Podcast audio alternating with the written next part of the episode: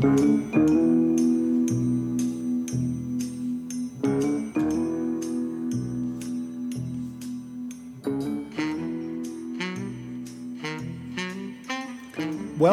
This is Michael Volkov, and this is episode 9 of Corruption, Crime, and Compliance.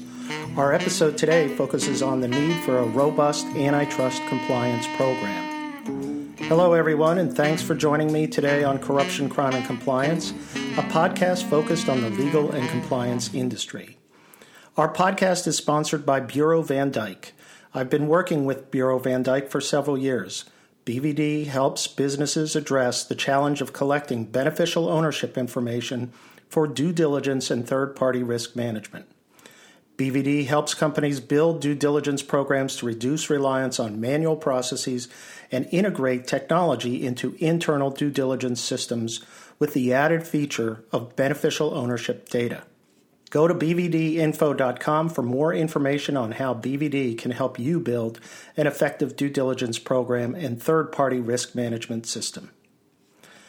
Well, today's episode, I want to address criminal antitrust risks and the need for compliance officers to build new and dynamic compliance programs to address antitrust risks. We often read articles and blog postings about anti corruption, anti money laundering, export controls, and sanctions compliance issues. The focus on these topics is justified. However, there's one glaring omission criminal antitrust compliance programs. There are a number of reasons for this omission. First, the Justice Department's Antitrust Division has been slow to credit companies for their compliance programs. For many years, the Antitrust Division has taken the position that companies that engage in cartels should never receive credit for their compliance programs because the program, by definition, did not work. Second, antitrust compliance has been viewed as under the purview of corporate legal departments because of the complexity of the issue. Such a view is misleading.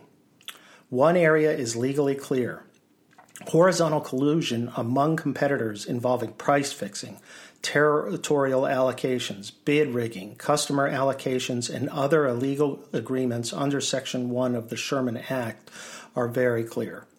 These activities do not require legal analysis, they are criminal violations. Legal officers and chief compliance officers have to devote more attention to this issue. Compliance programs have to address antitrust risks just as much as anti corruption risks. Companies that ignore criminal antitrust risks do so at their peril. Consequences of a criminal antitrust investigation and enforcement action are significant. Global antitrust enforcement is a mature and evolving program. The United States and the European Union have played a strong leadership role. The United States' criminal antitrust enforcement program is fueled by its well established leniency program. The first company to report cartel activity receives a pass, along with executives and employees who assist the government's investigation, and they receive detrebling of damages to a single damages uh, for the inevitable civil liability class action brought by companies injured by the cartel activity. Furthermore, over the last 10 years, the Justice Department has prosecuted numerous companies and individuals. Unlike the FCPA area, antitrust division prosecutors have targeted culpable individuals. The ratio of individual to corporate prosecutions is approximately 3 to 1. Over the last 10 years, the Justice Department has brought 575 individual criminal cases and 199 against companies, meaning that on average, three culpable individuals are prosecuted for every company. In the last few years, the Antitrust Division has been successful in prosecuting culpable individuals, securing plea agreements, and prevailing at criminal trials. Now, to be sure, look, the Ju- Justice Department has lost antitrust cases, but such results are to be expected when prosecutors are committed to an aggressive uh, charging of culpable individuals. Criminal antitrust risks center around interactions with competitors, communications, contacts, and meetings, along with certain market conditions that increase the risk of anti competitive cartel activity. A robust antitrust compliance program should include the te- typical elements in a compliance program, but also focus on the highest risks centering on contacts with competitors. Such contacts should be reported individually, monitored, and audited on a regular basis. In addition, legal and compliance should design appropriate monitoring of market activities, pricing movements, changes in customer allocations, or territories. Coupled with a robust monitoring program for contacts with competitors, an antitrust compliance program depends on proactive compliance strategies. Beyond this approach, companies have to engage in robust training, even small group training with sales staff and those on the front lines of antitrust risks. Sales staff has to know what to do when co- contacted by a competitor or what how to act in an industry meeting when surrounded by competitors. And discussion topics have to be raised and discussed in advance so that staff understands what strategies should be employed and also what reporting obligations that they have. Like any other compliance risk, senior executives and the board have to commit to promoting a culture of compliance, including antitrust risks. The stakes are very high in this area, and there are plenty of incentives for companies and individuals involved in a cartel to break up the cartel by seeking leniency from the Justice Department's Antitrust Division. As always, a chief compliance officer has to assess the risks in the marketplace and specifically the competitive conditions. In particular, the CCO should examine these types of questions Who are my competitors? Where are they located? What are the respective market shares of the competitors? Are there any significant potential entrants to the market? Are we or anyone else involved in a joint venture with our competitors? To the extent a relevant market is concentrated, meaning that there are few competitors who compete against each other, the risk of cartel activity increases. A second risk factor is the homogeneity of a specific product, meaning can a competitor's product easily be substituted for my product without any significant functional difference? For example, the current global antitrust investigation involving electronic capacitors focuses on products that are fairly simple to make and easily substitutable among the competitors' offerings. In this case, the risk of cartel activity, especially focused on price fixing, is heightened. The third risk factor focuses on the frequency and participation of competitors in industry meetings, trade associations, and otherwise permissible interactions.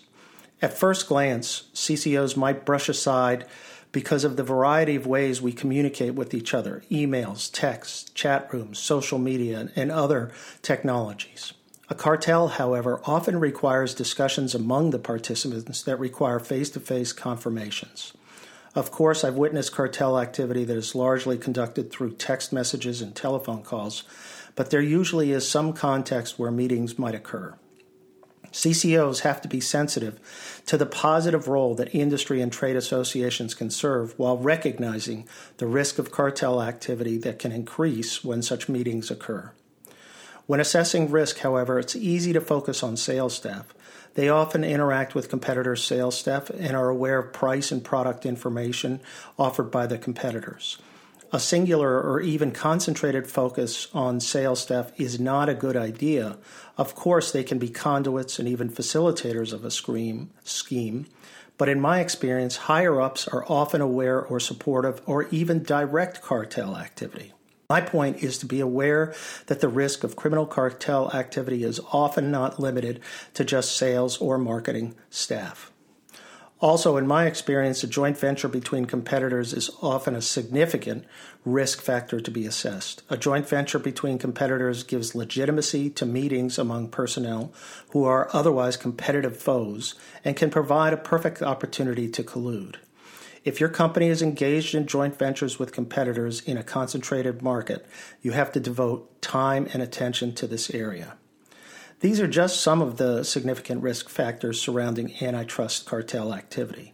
Once you understand your competitive pro- profile, antitrust compl- controls have to be designed in a manner that is tailored to these risks.